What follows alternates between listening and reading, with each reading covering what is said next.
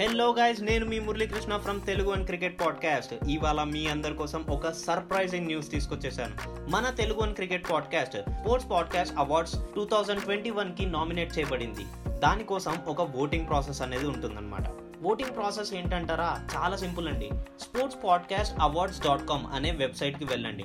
Register అయ్యాక మీకు top right కార్నర్లో ఓట్ నవ్ అనే ఆప్షన్ కనిపిస్తుంది. కేటగిరీస్లో బెస్ట్ క్రికెట్ పాడ్కాస్ట్ మీకు తెలుగు అని క్రికెట్ పాడ్కాస్ట్ కనిపించేస్తుంది.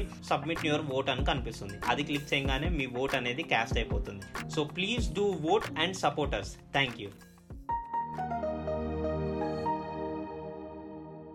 దత్త చరిత్రలో భాగంగా జడుడు అనేవాడు తన తండ్రికి ధర్మపక్షులు జైమిని మహర్షికి ఒక అద్భుతమైన కథని చెప్పడం మొదలుపెట్టాయి. పూర్వం శత్రుజిత్తును ఒక మహారాజు ఉన్నాడు. ఆయనకి ఋతధ్వజుడు ఒక కొడుకు ఒక్కడే కొడుకు మహాత్ముడు విద్వాంసుడు సకల కళా కోవిదుడు ఒకసారి అశ్వతురుడనే నాగరాజు గారి పుత్రుడు భూలోకానికి వచ్చి ఆయన పాండిత్యానికి సద్గుణాలకి ఆకర్షితులై మానవ రూపం ధరించి ఆయనతో స్నేహం చేశారు. వాళ్ళకి ఆ శక్తి ఎలా వచ్చిందంటే ఈ నాగములకు ఈ సర్పములకు కామరూప శక్తి ఉన్నది. కామ అంటే కోరినటువంటి రూపము శరీరము ధరించే శక్తి కలిగితే కామరూపులు అంటారు. ఏ రూపం కావాలంటే ఆ రూపం. ఏ శరీరం కావాలంటే ఆ శరీరం ధరించే శక్తి కలిగిన వాళ్ళు కనుక ఆ శక్తితోటి వాళ్ళు ఇద్దరూ కూడా విప్రకుమారులై స్నేహం చేశారు. ఎవరితో? ఋతధ్వజ కుమారుడితో. ఇది వాళ్ళ నాన్నగారికి పాతాళ నగరరాజు గారికి అశ్వతర మహారాజు గారికి తెలిసింది. అంతవరకు నిన్న మనం చెప్పుకున్నాం.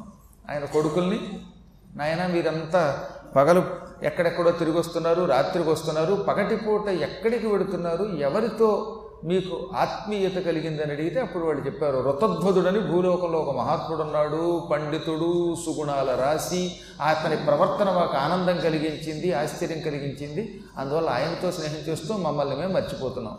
రాత్రిపూట మేము ఉండలేం గనక మా కామరూపం పోయి సర్పరూపం వస్తుంది కనుక అక్కడ ఉండలేకపోతున్నాం పగలు మాత్రం ఆయనతో ఉంటున్నాం. అని బాగా ప్రశంసిస్తే అప్పుడు ఆయన ఆనందపడిపోయి పరోక్షములో ఎవడు ఇతరుల చేత ప్రశంసింపబడతాడో అటువంటి పిల్లవాడిని కన్న తల్లిదండ్రులు అదృష్టవంతులు. తల్లిదండ్రులకు ఎప్పుడు యోగం పడుతుంది? తమ పిల్లల్ని తమ ఎదురుగుండా కాకుండా తాము లేనప్పుడు కూడా జనం బయట పొగిడితే అప్పుడు ఆ తండ్రికి ఆనందం కలుగుతుంది. ఇటువంటి పద్యాలనే సుమతి శతకారుడు పుత్రోత్సాహము తండ్రికి పుత్రుడు జన్మించినప్పుడే పుట్టదు. జనులా పుత్రుని పొగడగా పుత్రోత్సాహంబునాడు పొందుర సుమతి అన్నాడు ఆయన. కొడుకు పుట్టిన ఆనందం తండ్రికి ఎప్పుడు వస్తుంది కొడుకు పుట్టినంత మాత్రం చేత పెద్ద ఎక్కువ. కొడుకు పుట్టాడని ఒక ఆనందం ఉండొచ్చు కానీ అది శాశ్వతంగా ఉండాలంటే మాత్రం కేవలం కొడుకు పుట్టాడు కొడుకు పుట్టాడు అనుకునేవాడు ఎక్కువ కాలం ఆనందం మొదలెడుగా?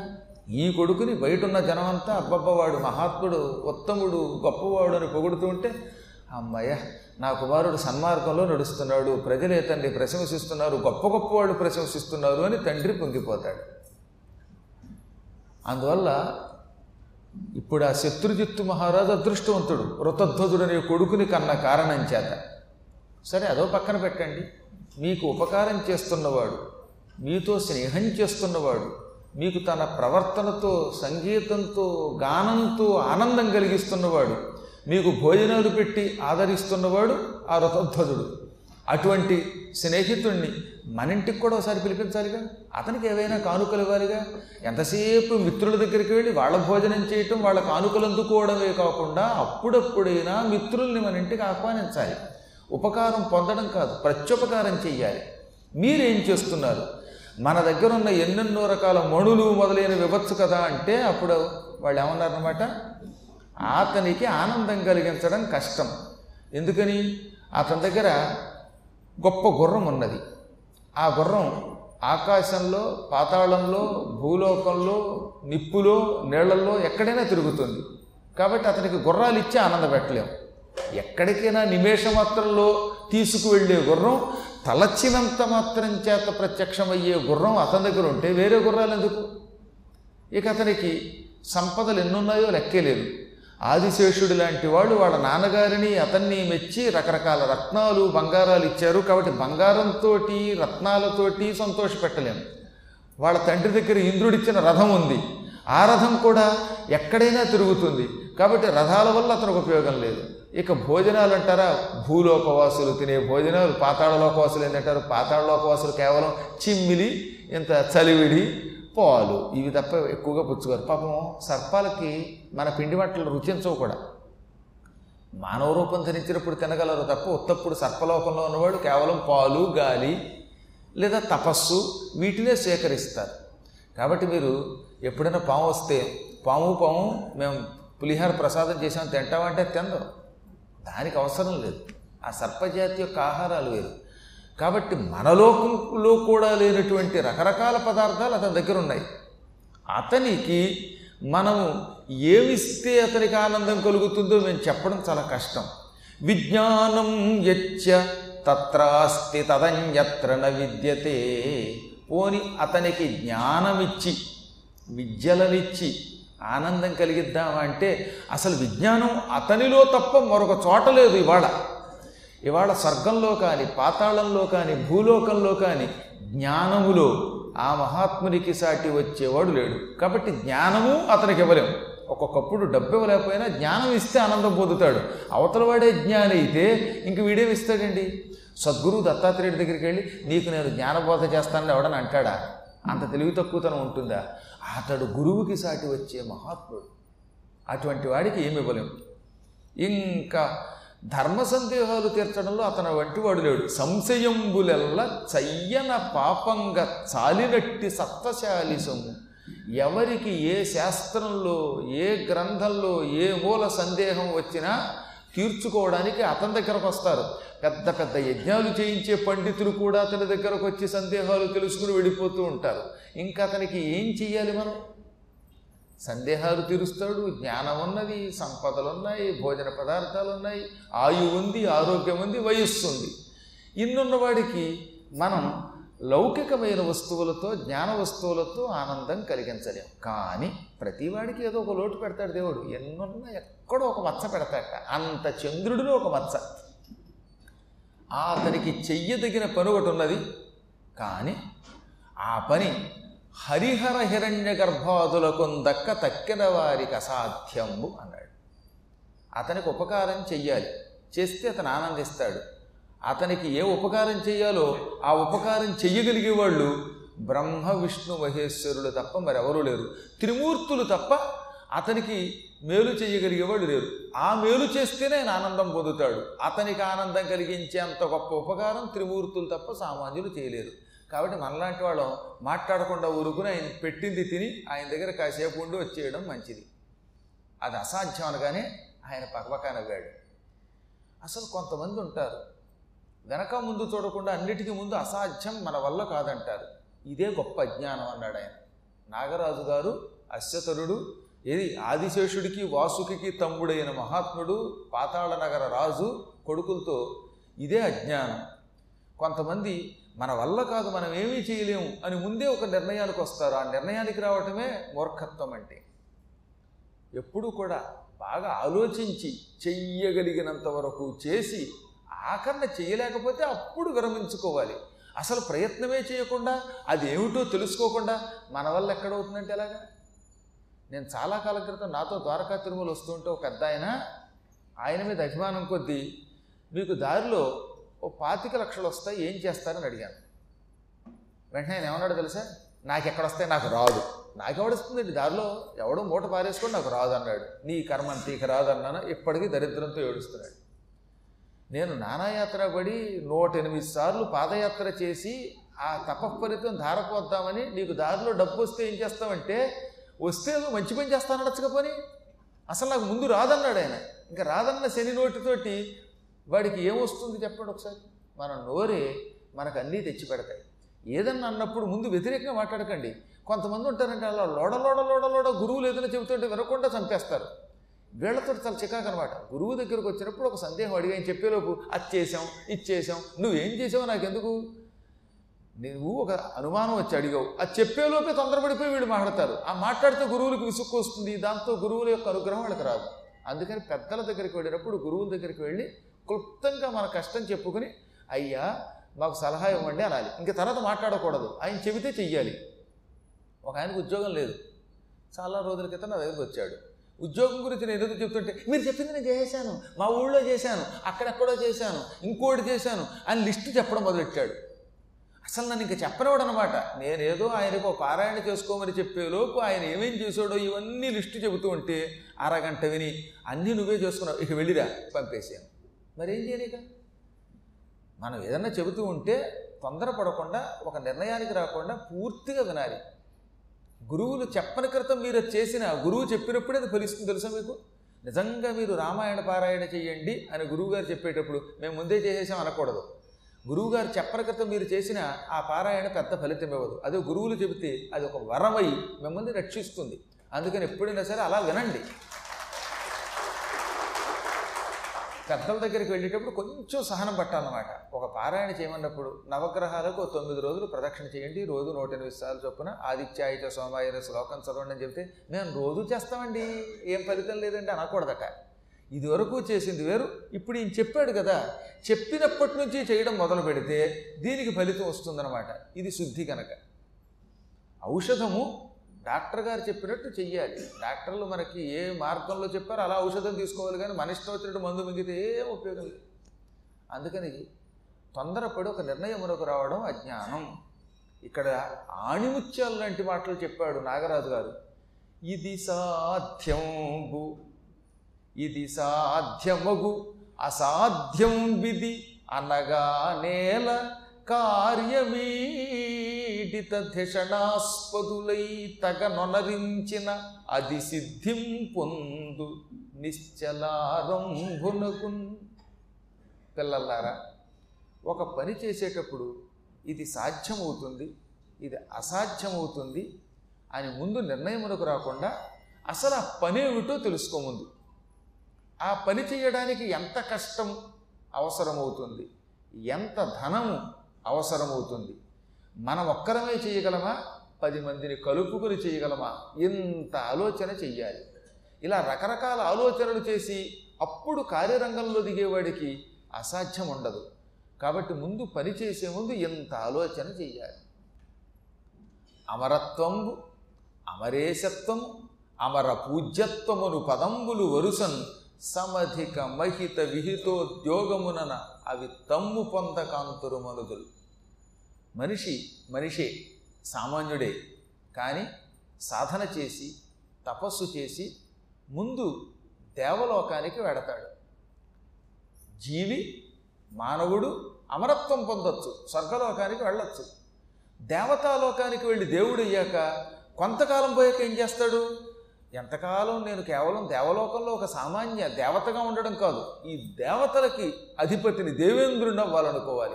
అలా సాధన చేస్తే ముందు దేవత తర్వాత దేవేంద్రత్వం పొందుతాడు. అలా ఎంతోమంది ముందు మానవులుగా ఉన్నవాళ్ళు సామాన్య జీవులుగా ఉన్నవాళ్ళు కష్టపడి స్వర్గానికి వెళ్ళారు శరీరంతో స్వర్గానికి వెళ్ళారు. కొంతకాలం పోయాక స్వర్గ ఆధిపత్యం కూడా పొందిన వాళ్ళు ఉన్నారు స్వర్గానికి గురువులైన వాళ్ళు ఉన్నారు. ఇవాళ ఇంద్రుడు ఉన్నాడు. ఈ ఇంద్రుడు ఒకప్పుడు తపస్సు చేయబట్టేగా ఇంద్రుడయ్యాడు. ఆ ఇంద్రపదం ఏం శాశ్వతం కాదు. ఆయనకు ముందు చాలామంది ఇంద్రుళ్ళు ఉన్నారు. ఇప్పుడున్నవాడి పేరు పురంధరుడు. ఈ పురంధరుడు అనేవాడు అదితికి కశ్యప ప్రజాపతికి జన్మించాడు. అంతఃపూర్వం ఇంకొక ఆయన ఉన్నాడు. ఆయన రాజే ఇంద్రుడే అయ్యాడు. రేపు రాబోయే కాలంలో ఈ పురంధరుడు పోయాక రేపు పొద్దున్న బలిచక్రవర్తి ఇంద్రుడు అవుతాడు. బలిచక్రవర్తి పేరు ఇంద్రసేనుడు. ఇంద్రసేనుడు ఇంద్రుడు అవుతాడు. ఆ తర్వాత ఇంకోడు ఇంద్రుడు అవుతాడు. ఇలా ప్రతి యుగంలో ఎవడో ఒకడు ఇంద్రుడు అవుతూనే ఉంటాడు. కాబట్టి వాడు తపస్సు చేసి ఇంద్రత్వం పొందుతున్నాడు. ఇంద్రత్వం పొందడం కూడా కష్టం కాదు. ఇంద్రత్వం చంద్రత్వం యమత్వం ఇవన్నీ కూడా మనిషి తన కఠోర సాధనతో తపస్సుతో సాధిస్తున్నారు. ఇప్పుడున్న అగ్నిహోత్రుడు ఉన్నాడు. ఇప్పుడున్న అగ్నిహోత్రుడికి వైశ్యానరుడు అని పేరు. ఈ వైశ్యానరుడికి పూర్వం కూడా అగ్నిహోత్రుడు ఉన్నాడు గుర్తుపెట్టుకోండి. అగ్ని పుట్టనికైతే అగ్ని ఉంది. కానీ అప్పుడు అగ్నిహోత్రుడి యొక్క పదవిలో ఎవరున్నారు? అంగిరసుడు అనేవాడు బృహస్పతి తండ్రి కొంతకాలం అగ్నిహోత్రుడి పదవిని వెలగబెట్టాడు. ఇప్పుడు వైశ్యానరుడు. తర్వాత భవిష్యత్తులో మీరు తపస్సు చేస్తే అగ్ని అవ్వచ్చు. కాబట్టి ఏ పదవి ఎవరైనా సరే తమ యొక్క సాధన వల్ల తపశ్శక్తి వల్ల సాధించవచ్చు. పరమేశ్వర అనుగ్రహం ఉండి గురుకటాక్షం ఉండి కఠోర దీక్ష ఉంటే ఈ సృష్టిలో మానవుడికి అసాధ్యం లేదు అని చెప్పాడు ఆయన. ఈ పద్యాలు చాలా బాగా చెప్పాడు. ఇంద్రలోకం చంద్రలోకం ఇవి సులభంగా జయించవచ్చు అన్నాడండి అశ్వతుడు ఎంత ధైర్యం చెప్పాడు సరే చంద్రలోకం దేవేంద్రలోకం. ఇవి మానవుడు మానవుడిగా ఉండగా జయించవచ్చు. నిజంగా జయించిన వాళ్ళు ఉన్నారు చూడండి మీరు. రఘుమహారాజు గారు కుబేరుడి మీదకి దండయాత్రకు వెళ్ళాడు. రాముడి యొక్క తాతగారు ఉన్నాడే రఘుమహారాజు కొడుకే అజుడు. అజుడు కొడుకు దశరథుడు దశరథుడు కొడుకు రాముడు. ఆ రఘుమహారాజు గారు కుబేరుడి మీదకి దండయాత్రకి వెళితే ఆయన వణికిపోయి డబ్బు కురిపించాడు. అంతఃపురం మాంధాత ఇంద్రుడి మీదకి దండయాత్రకు వెళ్ళగలిగాడు. ఇలా ఎంతమంది లేరు. అర్జునుడైతే ఇంద్రుడితో యుద్ధం చేసి ఖాండవన దహనం చేశాడు. ఇంద్రుడు హడిలిపోయాడు అర్జునుడితో యుద్ధం చేయలేక. కాబట్టి పెద్ద కష్టమేం కాదు. అందుకే ఆరుద్ర గొప్ప పాట రాశాడు. పాతకాలంలో బాలభారతంలో సినిమా ఉన్నది. అందులో ఏమన్నాడో తెలుసా? ప్రేరణ దైవానిదైన సాధించును నరుడే. చంద్రలోకమైన దేవేంద్రలోకమైన బొందితో జయించి మరల భువికి తిరిగి రాగలిగే మానవుడే మహనీయుడు. ఆయన సొంతం కాదు ఇదే. మార్కండేయ పురాణంలో ఈ పద్యాల సారాంశంలో ఇదే స్పష్టంగా చెప్పాడు. నీ ఓపికతో చంద్రలోకం జయించవచ్చు దేవేంద్రలోకం జయించవచ్చు మళ్ళీ తిరిగి రావచ్చు. అసలు దేవేంద్రుడు నువ్వే అవ్వచ్చు అన్నాడు ఆయన. గరుడుడై నన్ను ఒక్క అడుగు అరుగలేడు. కడగి చేమయైన అరుగదొడగనేని అనేక సహస్ర యోజనములరుగుచుండు పిల్లలారా గరుత్మంతుడు ఉన్నాడు నేను మహావేగంగా ఎగురుతాను. నా అంతటి వేగంగా ఎగరగలిగేవాడి ప్రపంచంలో లేడు అని డప్పాలు కొట్టి ఒకే చోట కదలకుండా కూర్చుంటే ఎక్కడికి కడతాడు కొన్ని వేల యోజనములు క్షణాలలో ఎగరగలిగే గరుడుడైనా ఎగరడం మొదలు పెడితే పెడతాడు కానీ ఎగరకుండా అక్కడే కూర్చుని నేను వేగంగా వెళ్ళగలను వెళ్ళగలను అనుకుంటే వెళ్ళడు. ఎగిరితే పెడతాడు. కాబట్టి ప్రయాణించకుంటే ఎగరకుంటే గరుడు కూడా అక్కడే ఉంటాడు. అదే చీమ కూడా పెద్దగా ప్రయాణం చేయలేని చీమ కూడా నడవడం మొదలు పెడితే యోజన సహస్రములు వెళ్ళగలుగుతుంది కొన్ని వేల మైళ్ళు వెళ్ళగలుగుతుంది. ప్రయత్నం చేస్తే సామాన్యుడు కూడా అసామాన్యుడవుతాడు అసాధారణ కార్యక్రమాలు సాధించగలుగుతాడు. ఏమీ చెయ్యని వాడికి అంటే ఉద్యోగం లేని వాడికి ఉద్యోగం అంటే ప్రయత్నం సమండి. మంచి ప్రయత్నం చేయని వాడికి ఏ పని కుదరదు. ప్రయత్నం చేస్తే ఏ పనైనా తేలికే. కాబట్టి ఇప్పుడు మనం ఏం చేయాలి ఒక పని వినగానే ఆ పనిని చేయడం ముందు మొదలు పెట్టాలి. ప్రయత్నం చేసినప్పటికీ విజయం లభించకపోతేనో మన తప్పు కాదు. ఇప్పుడు ఒక ఆయన ఉన్నాడు. ఏమైనా సరే ఒక అద్భుతమైనటువంటి సూపర్ స్పెషాలిటీ హాస్పిటల్ గుంటూరుకి అందించాలని అనుకున్నారు. ముందు ప్రయత్నించారు ఆయన. మూడేళ్ళకైనా నాలుగేళ్ళకైనా వాడు పని అయ్యిందా లేదా? అసలు నేను ఎందుకు ప్రయత్నించాలి అనుకుంటే పని అవ్వదు. ఇవాళ వీళ్ళ అబ్బాయి చేసిన ఒక మహత్తర కార్యక్రమం మీకు తెలిస్తే మీరు ఆశ్చర్యపోతారు. మీకు తెలియకపో తెలియకపోతుందని నేను అనుకోను. తెలిసే ఉండొచ్చు. గొప్ప స్థలం. ఇవాళ గుంటూరులో ఒక గజం స్థలం ఇవ్వడం అంటే అది మాటలు కాదు. అటువంటిది శృంగేరి పీఠమునకు ఏకంగా విశాలమైన సువిశాలమైన స్థలాన్ని ఆ పక్కన బ్రిడ్జి పక్కన ఇచ్చారు. పొద్దున్న వెళ్ళి చూసి వచ్చాను నేను. ఇవాళ అక్కడ రెండు వందల మంది పేషెంట్లు పడుకోవడానికి టూ హండ్రెడ్ బెడ్స్తో కూడిన ఒక హాస్పిటల్ కట్టారు. నేనేదో హాస్పిటల్ కడుతున్నారు కడుతున్నారని అప్పుడెప్పుడో చూచాయిగా వెండమే కానీ లాస్ట్ ఇయర్ ఇవాళ వెళ్ళి చూసొస్తే రాగానే ముందు ధన్వంతరి. ఆ ధన్వంతరి విగ్రహానికి నమస్కరించగానే రాజేశ్వరి హాస్పిటల్ కనపడుతున్నది మనకి. శృంగేరి పీఠం తరపున జరుగుతున్నది. సోమసుందరం ట్రస్ట్ పేరు మీదుగా జరుగుతున్నది. ఇంతగా ఆ స్థలం అంతా వాళ్ళ అబ్బాయి ఇచ్చాట నేను అక్కడికి వెళ్ళిన తర్వాత ఈయన ఇప్పుడు చెప్పారు కానీ తర్వాత నేను అక్కడికి వెళ్ళిన తర్వాత వాళ్ళని అడిగాను. అంటే వాళ్ళ అబ్బాయి ఎంత స్థలం అండి? ఉచితంగా ఇచ్చాడు. అంటే ఎన్ని కోట్లు చేస్తుందో ఆలోచించండి ఆ స్థలం. కోట్లు సంపాదించుకొని దాచుకోవచ్చు. ఆయన ఏమన్నారో తెలుసా? అక్కడ ఒక ఆయన ఎవరో కానీ ఎన్నో కోట్లు విలువ చేసే స్థలాన్ని ఉచితంగా ఇచ్చారండి ఒక హాస్పిటల్ కోసం అండి అన్నారు. అప్పుడు నేను వెంటనే అన్ని కోట్లు ఉంటే వారి కుటుంబం మాత్రమే ఆనందంగా ఉండేది. ఆ కోట్లు ఇవాళ కోటాను కోట్ల ప్రజలకు ఆనందం కలిగిస్తుంది. ఆరోగ్యం ఇస్తుంది. అందుకే త్యాగే నైకి అమృతత్వ మానసు. ఇవ్వడం మొదలు పెడితే ఉన్న ఆనందం ఉందే అది అసలు దాని గురించి నేను వర్ణించలేనండి. ఇవాళ నా మనస్సు ఉందే ఈ పాండిత్యానికి వాక్కుకి కూడా అలభ్యమైన కార్యక్రమం. ఒక్కొక్కప్పుడు మన పాండిత్యంతో వర్ణించలేము. ఏ బలి చక్రవర్తి ఇంద్రుడు మొదలైన వాడు చేశారంటే అర్థం ఉన్నది. వాళ్ళకి ప్రపంచం అంతా వాళ్ళ చేతిలో ఉన్నది కాబట్టి. కానీ ఒక వ్యాపారం చేసుకుంటూ ఏదో కొంత ఆస్తి మాత్రమే సంపాదించే ఒక మానవుడు ఇంత మహత్తర కార్యక్రమం చేశాడంటే అతనికి భగవంతుడు సర్వకాల సర్వావస్థలలో కుటుంబ వృద్ధి ధనధాన్య వృద్ధి వంశాభివృద్ధి ఆజన్మ వృద్ధి అలా కలగజేస్తూనే ఉంటాడు. కాబట్టి ఎందుకు చెప్తున్నానంటే నేను మానవులు ప్రయత్నం చేయడం మొదలు పెడితే అంత గొప్ప పనులు చేయగలుగుతారు. ఇవాళ కాకపోతే రేపైనా మీకే తెలుస్తుంది అనమాట అది. పైగా అదేదో డబ్బు సంపాదన కోసం కట్టిన హాస్పిటల్స్ కావు కదా. సామాన్యమైన ఖర్చుతో అక్కడ ఒక సామాన్యుడు వైద్యం చేయించుకోవచ్చు అనమాట కోటి రూపాయలు ఖర్చు అయ్యే చోట ఒక లక్ష రూపాయలతో బయటికి రావచ్చు. లక్ష రూపాయలు ఖర్చు అయ్యే చోట వంద రూపాయలతో వెళ్ళి రావచ్చు మనం. ఇవాళ ఎక్కడైనా ఆసుపత్రులు కడుతున్నామంటే కొన్ని చోట్ల మనకి భయం వేస్తుంది. డబ్బు డబ్బు డబ్బు తప్ప జబ్బు అనే విషయం పట్టించుకోకుండా అయిపోతున్నారు. కేవలం వైద్యం ఒక ఆదాయమునకు పనికొచ్చే వ్యాపారమునకు పనికొచ్చేటటువంటి కేంద్రం అయిపోతున్న రోజుల్లో ఇలాంటి కార్యక్రమాలు చేశారంటే అది సందేహం లేకుండా గొప్ప పని మహత్తర కార్యక్రమం జగద్విదిత కార్యక్రమం వంశాన్ని శాశ్వతంగా నిలబెట్టేటటువంటి కార్యక్రమం. ఇటువంటి కార్యక్రమాలు మొదలు పెట్టడం కష్టమే కానీ ఒకసారి మొదలు పెడితే భగవంతుడు దానికి తప్పక సాయం చేస్తాడు. ఆ పనులు అయి తీరుతాయి. మహత్తర కార్యక్రమములు మొదలు పెట్టాలి తప్ప ఆగడం ఉండదు. ఒకవేళ కర్మయోగము వల్ల అందరం అలా చేయలేకపోతే ఓ పని మొదలు పెట్టామండి. ఆ పని అవ్వలేదనుకోండి అప్పుడు తప్పు లేదంటున్నాడు ఈయన. యత్నే కృతే యది నసిద్ధ్యతి కోత్ర దోష. నువ్వు గొప్ప పని చేయాలనుకున్నావు ప్రయత్నించావు. ప్రయత్నించిన ఆ పనిలో నీకు విజయం లభించలేదు. నీ తప్పే ఉంది. నువ్వు ప్రయత్నించావు నీ ప్రయత్నం చేసావు ప్రయత్న లోపం లేదు. విజయం అంటావా? అది దైవాధీనం అసలు ముందు ప్రయత్నం చెయ్యాలి. కాబట్టి మనం ప్రయత్నం చేసి తీరాలి పిల్లలారా.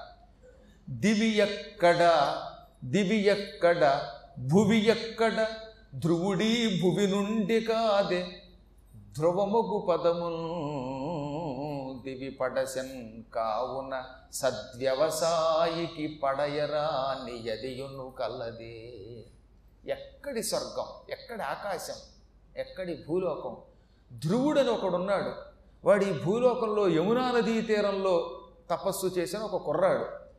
అంత చిన్న కుర్రవాడు ఈ భువి నుంచి దివికి వెళ్ళి ఒక పెద్ద నక్షత్ర మండలమే స్థాపించాడు. అక్కడ సామ్రాజ్య స్థాపన చేశాడు. ధ్రువ మండలం పొందాడు. శాశ్వతమైన పదవి పొందాడు. కాబట్టి కష్టపడి పనిచేసేవాడికి మంచి మనస్సుతో పనిచేసేవాడికి లోకశ్రేయస్సు కోసం పనిచేసేవాడికి పొందలేని వస్తువు లేదు చెయ్యరాని పని లేదు. వాడికి అపజయం ఉండదు. ఈ పద్యం కూడా కంఠస్థం చేయాలన్నమాట అసలు పిల్లలు. భువి ఎక్కడ దివి ఎక్కడ ధ్రువుడి భువి నుండి కాదే ధ్రువముగు పదమున్ దివి పడసెన్ కావున సద్వ్యవసాయికి పడయరాని యదియును కలది. పొందలేనిది ఉండదు మహాత్ములు కష్టపడి పనిచేసి అనుకున్న పని సాధిస్తారు. ఆ పని వల్ల ఆనందం పొందుతారు. తాము తినడం వల్ల తాము సుఖపడడం వల్ల వాళ్ళు ఆనందం పొందరట. లోకోపకారం చేసి ఆ లోకోపకారమే తమకు సుఖమని భావించి ఆనందం పొందుతారు. ఇప్పుడు చెప్పండి మీ మిత్రుడికి చెయ్యవలసిన పని ఏమిటి? ఏ ఉపకారం చేస్తే అతనికి ఆనందం కలుగుతుంది? ఆ పని చేయటంలో ఉన్న కష్టం ఏమిటో నష్టం ఏమిటో నేను చూసుకుంటాను చెప్పండి అనగా అప్పుడు వాళ్ళు అన్నారు మహాత్మా నువ్వు అన్నావు కాబట్టి చెబుతున్నావు. మా రుతధ్వజ కుమారుడు ఇప్పుడు పాతికేళ్ళవాడు. ఆయనకి రెండు సంవత్సరాల క్రితం అంటే ఇంచుమించుగా ఇరవై మూడేళ్ళు లేక ఇరవై రెండేళ్ళు ఉన్నప్పుడు దాదాపు మేము కాలం లెక్క పెట్టలేం కానీ ఓ రెండు రెండున్నరేళ్ళ క్రితం ఒక ఆయన జీవితంలో ఒక సంఘటన జరిగింది. ఆ సంఘటన వింటే ఆయనకి నువ్వేం చెయ్యాలో నీకు తెలుస్తుంది. వాళ్ళ నాన్నగారు శత్రుజిత్తు మహాపరాక్రమవంతుడు. ఆయన పరిపాలనలో శత్రువులు లేరు. శత్రువులందరినీ జయించాడు. శత్రువుల్ని మిత్రులు చేసుకున్నాడు.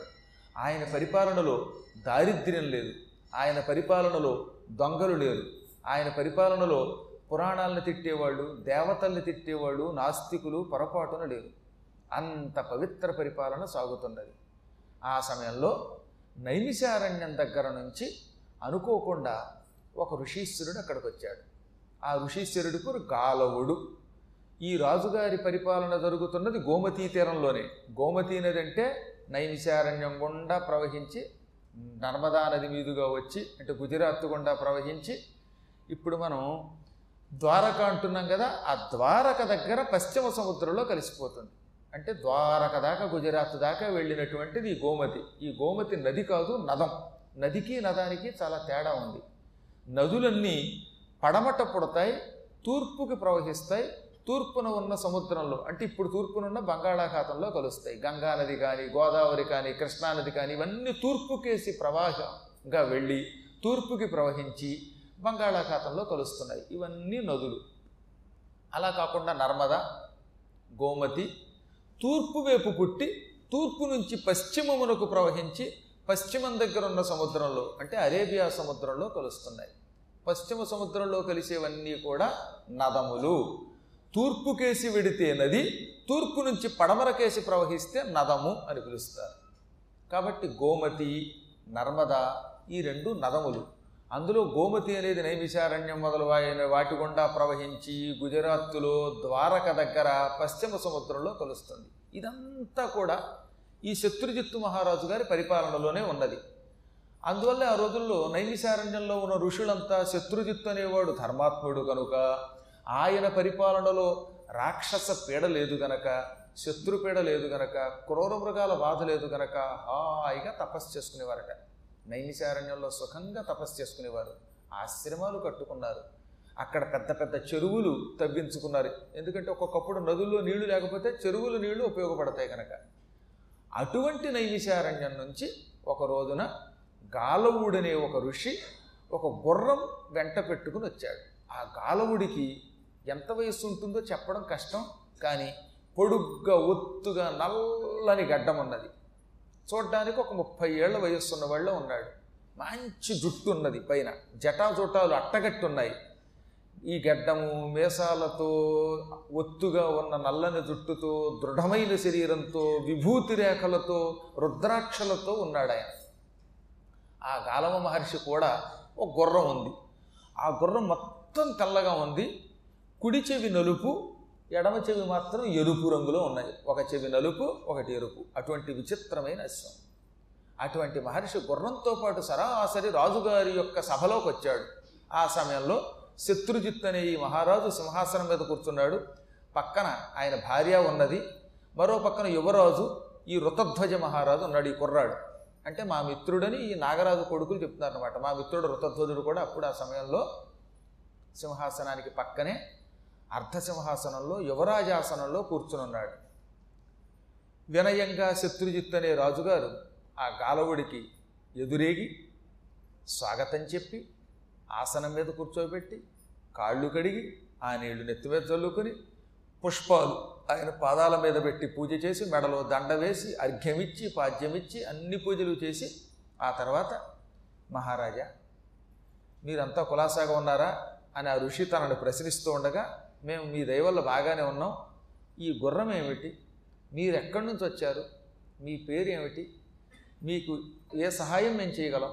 ఏ ఉపకారం కోరి ఇక్కడికి వచ్చారు? ఆజ్ఞాపిస్తే ఈ సేవకులమైన మేము ఏమైనా చేస్తామన్నాడు శత్రుజిత్తు అప్పుడు ఆయన అన్నాడు మహాత్మా నా పేరు గాలవుడు. మీ రాజ్యం యొక్క పాలనలోనే ఉన్నటువంటి నైమిషారణ్యంలో తపస్సు చేసుకునేవాడిని. అనగానే తెల్లబోయి గాలవ మహర్షి వీరేనా? మీ గురించి నాకు తెలుసు. ఒకనొకప్పుడు వశిష్ఠ మహర్షి చెప్పాడు వశిష్ఠుడంతటి వాడు నాకంటే ఎక్కువ తపశ్శక్తి కలిగిన వాడు ఈ లోకంలో ఒకడే ఉన్నాడు ఆయన గాలవుడని చెప్పాడు ఈయన గురించి. వశిష్ఠుడు చెప్పాడంటే దాన్ని బట్టి ఆలోచించండి. వశిష్ఠుడు విశ్వామిత్రుడు వచ్చి నన్ను బ్రహ్మర్షి అనమంటే అనలా కానీ ఆయనంతటా ఆయన గాలవుడు నాకంటే గొప్ప శాంతమూర్తి అని చెప్పాడు. అటువంటి వశిష్ఠుడి చేత ప్రశంసలు అందుకున్న తపస్యాలి గాలవుడంటే మీరేనా? అని తెల్లబోయి సాష్టాంగ పడిపోయి కాళ్ళు గట్టిగా పట్టుకున్నట్ట లే మహారాజా అని మళ్ళీ ఆసనం మీద కూర్చోబెట్టాడు. మీలాంటి మహాత్ములు ఊ అంటే ఇంద్రుడు కూడా వచ్చి మీకు సేవ చేస్తాడని విన్నాను. అటువంటి వాళ్ళు నా నగరానికి వచ్చి నా సింహాసనం దగ్గరకు వచ్చి నాకు దర్శనం ఇచ్చారంటే నాకు ఆశ్చర్యంగా ఉన్నది. ఆజ్ఞాపించండి.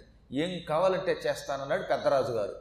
అప్పుడు ఆయన ఎంతవాడికైనా ఒక్కొక్కప్పుడు కొన్ని కష్టాలు ఉంటాయి నేను నైమిషారణ్యంలో ఒక వంద మంది శిష్యులతో ఆశ్రమాలు స్థాపన చేసుకుని చాలా కాలంగా యజ్ఞం చేయడం మొదలుపెట్టాను ఆ యజ్ఞం ప్రతి పూర్ణిమ అమావాస్యల నాడు పూర్ణాహుతి చెయ్యబడే యజ్ఞం. అంటే మేమేం చేస్తామంటే పూర్ణిమకి ముందు వచ్చే చతుర్దశి నాడు కానీ లేదా అమావాస్యకు ముందు వచ్చే చతుర్దశి నాడు కానీ యజ్ఞం మొదలు పెడతాం. ఒక రోజంతా చేశాక మర్నాడు పూర్ణిమ నాడు సూర్యుడు అస్తమించినప్పుడు అలాగే అమావాస్య నాడు సూర్యాస్తమయ సమయంలోనూ మేము యజ్ఞంలో పూర్ణాహుతి చేస్తాం. ఇలా నెలకి రెండు రెండు ఇంచుమించుగా నాలుగు రోజులు మా యజ్ఞం సాగుతుంది. నాలుగు రోజుల యజ్ఞానికి ముందు రోజు తర్వాత రోజు కూడా ఉపవాసం ఉంటాం. అంటే ఏమవుతుంది? నెలలో ఆరు రోజులు మేము దీక్షలో ఉంటాం. ఆ తర్వాత మళ్ళీ హాయిగా స్నానం చేసి నేను పిల్లలకి పాఠాలు చెప్పుకుంటూ ఉంటాను. ఎక్కడి నుంచి వచ్చాడో ఒక ఆరు నెలల నుంచి ఒక రాక్షసుడు మా ఆశ్రమం మీద పడ్డం మొదలుపెట్టాడు. వాడి పేరు పాతాళకేతుడు. పాతాళకేతుడని పేరు కలిగిన భయంకర రాక్షసుడు. వాడు బ్రహ్మ వల్ల వరాలు పొందాడు. అందువల్ల వాడిని ఎవరు పడితే వాళ్ళు చంపలేదు. ఆ భయంకర రాక్షసుడు సరిగ్గా మేము పూర్ణాహుతి చేసే ముందు రావడం మా ఆశ్రమం అంతా ధ్వంసం చేయడం. మేము ఏం చేసేవాళ్ళం? పూర్ణాహుతి చేయడానికి ఇలా మూట పట్టుకునేవాళ్ళం. ఆ సమయంలో వాడు వస్తాడు. వాడు పంది రూపంలోనో సింహరూపంలోనో పులి రూపంలోనో కుక్క రూపంలోనో ఇలా రకరకాల రూపాల్లో వచ్చి హఠాత్తుగా ఆశ్రమం మీద పడి దాడి చేసి గుడిసెలని పడగొట్టి మేము పూర్ణాహుతి సరిగ్గా యజ్ఞగొండంలో వేయబోయే ముందు ఎగిరి దాన్ని తన్ని పారేస్తాడు దూరంగా. ఒకసారి పూర్ణాహుతి కింద పడిపోతే ఇక యజ్ఞం ధ్వంసం అయిపోయినట్టే. ఆరు నెలలు యజ్ఞం బాగానే సాగింది. గత ఆరు నెలలుగా మాత్రం ఆ యజ్ఞం సాగకుండా ఆ దుర్మార్గుడు అడ్డుపడుతున్నాడు. కరెక్ట్గా పూర్ణాహుతికి వస్తాడు వాడు. అమావాస్య నాడు పూర్ణిమ పూర్ణిమ నాడు. ఈ అమావాస్య పూర్ణిమలలో వచ్చి మా పూర్ణాహుతిని ధ్వంసం చేస్తున్న వాడిని ఏం చేయాలో నాకు తెలియదు. అదే నేను యజ్ఞదీక్షలో లేకుండా ఉపవాస దీక్షలో లేకుండా పిల్లలకి పాఠం చెబుతున్నప్పుడు గనక వాడు వచ్చాడా వాడిని నా తపశ్శక్తితో భస్మం చేసేవాడిని. కానీ యజ్ఞదీక్షలో ఉన్నవాడు తపశ్శక్తిని దుర్వినియోగం చేయకూడదు. కోపం తెచ్చుకోకూడదు. శాపాలు పెట్టకూడదు భస్మం చేయకూడదు. నేను నెలలో ఇటు మూడు అటు మూడు అంటే ఇటు కృష్ణపక్షంలో శుక్లపక్షంలో ఆరు రోజులు దీక్షలో ఉన్నప్పుడే వస్తాడు వాడు. వాడికి తెలుసు తెలియని వాడు వాడు. దీక్షలో ఉన్నప్పుడు ఈ ఋషి నన్ను భస్మం చేయలేడు శపించలేడు. దీక్షలో లేనప్పుడు నేను వస్తే అనవసరంగా చస్తానని వాడు రాడు. పైగా ఒక రాక్షసుడి కోసం నా తపశ్శక్తి అంతా వ్యర్థమైపోతే నేను మళ్ళీ వెయ్యేళ్ళు నానాయాతన పడి ప్రాయశ్చిత్తం చేసుకుని తపస్సు చేయాలి. ఒక్క రాక్షసుణ్ణి కోపంతో నేను భస్మం చేస్తే నా తపశ్శక్తి నాశనం అవుతుంది. అందువల్ల మళ్ళీ వెయ్యేళ్ళు తపస్సు చేయాలి. ఎందుకు ఇంత శ్రమ?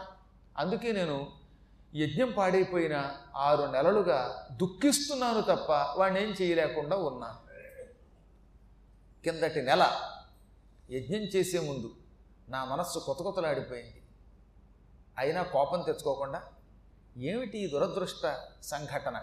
మహాతపస్యాలినయ్యుండి కూడా ఒక సామాన్య రాక్షసుడు ఎంతవాడు బ్రహ్మ కోసం తపస్సులు చేసి వరాలు పొందినవాడైనా నా దృష్టిలో వాడు సామాన్యుడే. అటువంటి దౌర్భాగ్యుడు నా ఆశ్రమాన్ని పాడు చేస్తూ ఉంటే యజ్ఞం పాడు చేస్తూ ఉంటే వాడిని ఏం చేయలేకపోతున్నాను.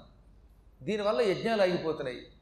ఇలా ఎంతకాలం యజ్ఞాలు అవుతాయి విడిచిపెట్టకుండా చెయ్యాలనుకున్న యజ్ఞం ఇలా మధ్యలో ఆరు నెలలుగా ఆగిపోతే అది లోకానికి నష్టం నాకు నష్టం అని సూర్యుడి కేసు చూసి ఆకాశం కేసు చూసి కళ్ళు మూసుకుని ధ్యానం చేశాను. దుఃఖించాను. సూర్యుడిని ప్రార్థించాను. దేవతల్ని అర్థించాను హఠాత్తుగా ఆకాశం నుంచి ఈ గుర్రం నా దగ్గరకు వచ్చి నిలబడింది. ఏమిటి గుర్రం వచ్చింది? సూర్యుడి కేసు చూసి నమస్కరిస్తూ ఉంటే అనుకుంటూ ఉండగా ఆకాశవాణి ఇలా అన్నది. అంటే అక్కడ రూపం ఉండదు. కేవలం మాటలే వినబడ్డాయి. ఆకాశవాణి అన్నదట ఏమని? రవి యొసగన్ మునీశ్వర రవి యొసగన్ మునీశ్వర తురంగము నీకిది సత్వ సంపదన్ కువలయమెల్ల వ్రేల్మిడిన గ్రొమ్మరు నీళుల పర్వతంబులన్ దివి నతలంబునన్ సకల దిక్కుల పెక్కు శమర్పకెంతయున్ తవులొక ఇంతలేక సతతంబు చెరించు సముల్ల సద్గతిన్. ఓ మునీశ్వర ఓ గాలవ నీవు ఆకాశం కేసి చూసి సూర్యుణ్ణి ప్రార్థించి అయ్యో నా యజ్ఞం పాడైపోతోంది ఈ యజ్ఞం పాడవకుండా ఉండాలంటే ఏం చేయాలి దీనికి పరిష్కారం ఏమిటి అని ఈశ్వరుణ్ణి ఎవరిని? దినేశ్వరుణ్ణి సూర్యభగవానుణ్ణి ధ్యానించావు. సూర్యభగవానుడికి జాలి కలిగింది. ఆయనే నీకు ఈ గుర్రాన్ని పంపాడు. ఈ గుర్రం సూర్యభగవానుడి యొక్క ఏడు గుర్రాల్లో ఉన్న మధ్య గుర్రం నుంచి సృష్టింపబడిన గుర్రం. సూర్యుడికి ఏడు గుర్రాలు ఉన్నాయిగా? ఆ ఏడు గుర్రాల్లో మధ్యలో ఉన్న గుర్రం నుంచి ఈ గుర్రాన్ని సృష్టించి సూర్యుడిచ్చాడు. ఇది ఈ భూమండలం అంతా చిటిక వేసే కాలంలో తిరిగేస్తుందట. ఒక చిటిక వేయడానికి ఎంతసేపు పడుతుందండి? చిటిక వేయడానికి ఇలా అంటే చాలు. ఆ కాస్త సమయంలో భూమి మొత్తం తిరిగి మళ్ళీ ఇక్కడికి రాగలదు. మనం ఎక్కడ బయలుదేరామో అక్కడికి రాగలుగుతుంది. అంత వేగముగా కువలయం అంతా తిరుగుతుంది. కు అంటే భూమి వలయము అంటే మండలము కువలయము అంటే భూమండలం. భూమండలం అంతా తిరిగేటటువంటి సామర్థ్యం కలిగింది గనక మహావేగంగా భూమండలం తిరుగుతుంది గనక ఈ గుర్రమునకు కువలయాస్యము అని పేరు. ఇది కువలయాస్యము అని పిలువబడుతుంది. ఈ గుర్రం ఒళ్ళంతా తెల్లగా ఉండి ఒక చెవి నలుపు ఒక చెవి ఎరుపు రంగుతో ఉంటుంది. నువ్వు దీన్ని ఎప్పుడు పిలిస్తే అప్పుడు పలుకుతుంది. ఎక్కడికి రమ్మంటే ఎక్కడికి వస్తుంది. కువలయమా? రా అన్నంత మాత్రం చేతనే రాగలిగే శక్తి కలిగిన గుర్రం ఇది. ఇది ఎంతెందుకు? సూర్యభగవానుడి రథమునకున్న గుర్రముతో సమానమైన గుర్రం. ఈ గుర్రం నీళ్ళల్లో తిరగగలదు. పర్వతాలెక్కగలదు. అగ్నిలో ప్రవేశించగలదు. ఆకాశంలో సంచరించగలదు. పాతాళానికి పోగలదు. అవసరమైతే పుట్టల్లో కూడా దూరిపోతుంది. చెట్టు త్వరలోకి వెళ్ళగలుగుతుంది. ఇరుకు కొంపల్లోకి వెడుతుంది. విశాలమైన గృహాల్లోకి వెడుతుంది. కొండ గుహలలోకి వెళ్ళగలదు. ఎక్కడికైనా క్షణాలలో వెళ్ళగలిగే అపూర్వమైన అశ్వరత్నం ఇది.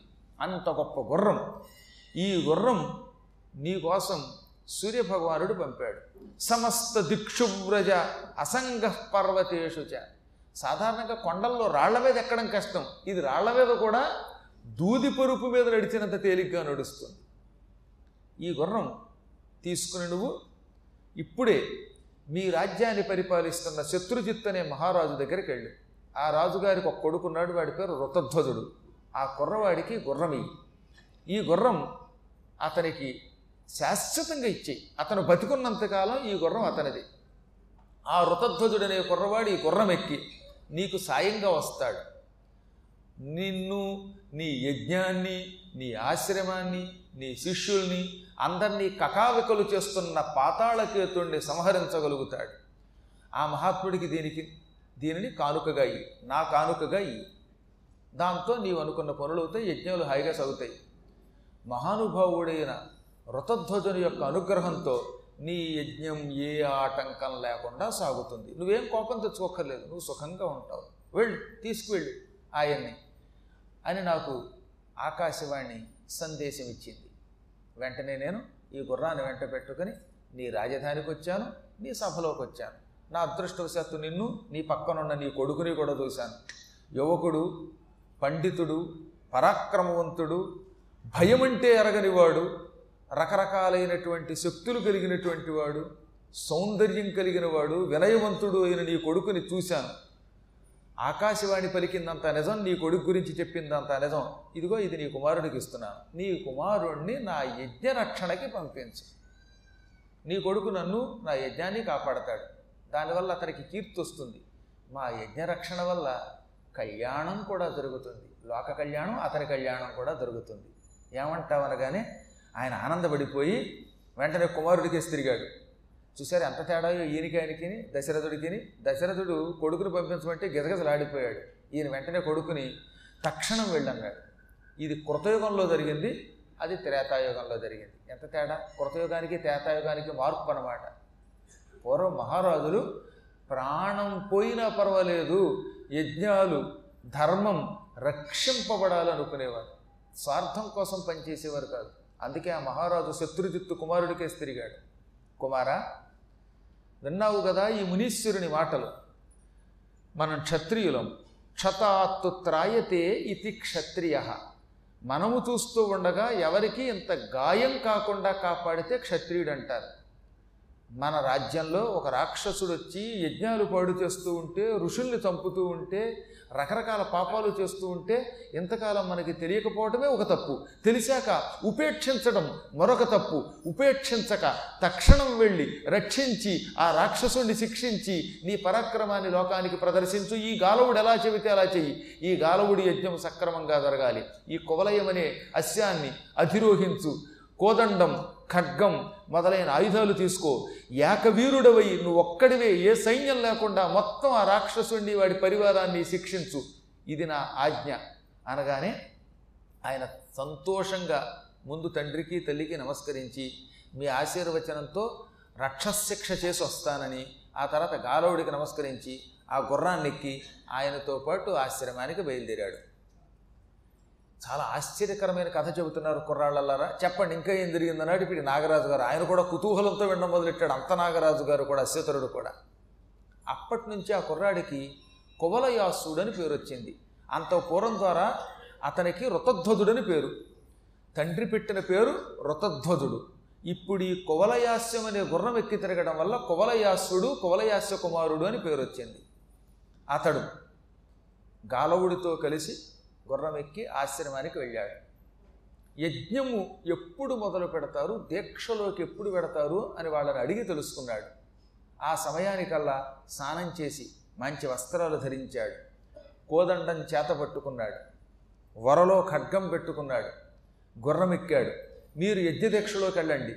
నేను ఆ యజ్ఞం చుట్టూతో ఈ గుర్రం మీద తిరుగుతూ ఉంటాను. ఎవడొస్తాడో చూస్తాను. వాడంతం చూస్తాను అని కోదండం ఎక్కుపెట్టి గుర్రం మీద ఎక్కి మొత్తం తిరగడం మొదలుపెట్టాట పూర్వం విశ్వామిత్రుడు తన యజ్ఞరక్షణకి రామలక్ష్మణులు నియమించుకున్నాడని మనం విన్నామే. ఆ కథ కంటే ముందు యుగంలో జరిగింది. ఇది జరిగిన తర్వాత రామాయణం జరిగింది అది గుర్తుపెట్టుకోండి. ఇది ముందు కథ ఇది కృతయుగం నాటి కథ. అందుకే ఇక్కడ ఎక్కడ మాట వరుసకు కూడా ఈ విశ్వామిత్ర రామలక్ష్మణుల యొక్క ప్రసక్తి తేవటం లేదు. ఎందుకంటే తర్వాత కొన్ని లక్షల సంవత్సరాల తర్వాత రామాయణం జరిగింది. ఈ కుర్రవాడు కూడా అంత ఉత్తముడు. అందుకే మనం ఎప్పటికప్పుడు ఈ పురాణ ఇతిహాసాలు చదవాలి. రాముడు ఆ మాట వింటేనే మనకి ధర్మం గుర్తుకొస్తుంది. ఆ వంశస్థులు అంత పూర్వం పెద్ద పెద్ద వాళ్ళంతా ఇలాంటి వాళ్ళు ఎంతోమంది ఉన్నారు. వీళ్ళంతా లోకరక్షణే తమ కర్తవ్యంగా భావించారు. ధర్మరక్షణ కోసం ప్రాణాలు కూడా త్యాగం చేశారు. అసలు సుఖం అంటే ఎరగరటి వాళ్ళు. ధర్మం రక్షించాలి అనుకుంటే అడవుల్లోకి వెళ్ళారు కొండలెక్కారు గొట్టలెక్కారు తిరిగారు గాయాలు పడ్డారు. అయినా ధర్మాన్ని రక్షించారు. అటువంటి మహాత్ములు ఎంతోమంది పుణ్యాత్ములు పుట్టిన దేశంలో మనం పుట్టాం. ఆ దేశాన్ని ఇప్పుడు నిలబెట్టుకోవాలి మనం. మళ్ళీ మళ్ళీ మళ్ళీ మళ్ళీ ఆ ధర్మాన్ని నిలబెట్టుకునేటటువంటి పిల్లల్ని కనాలి మనం.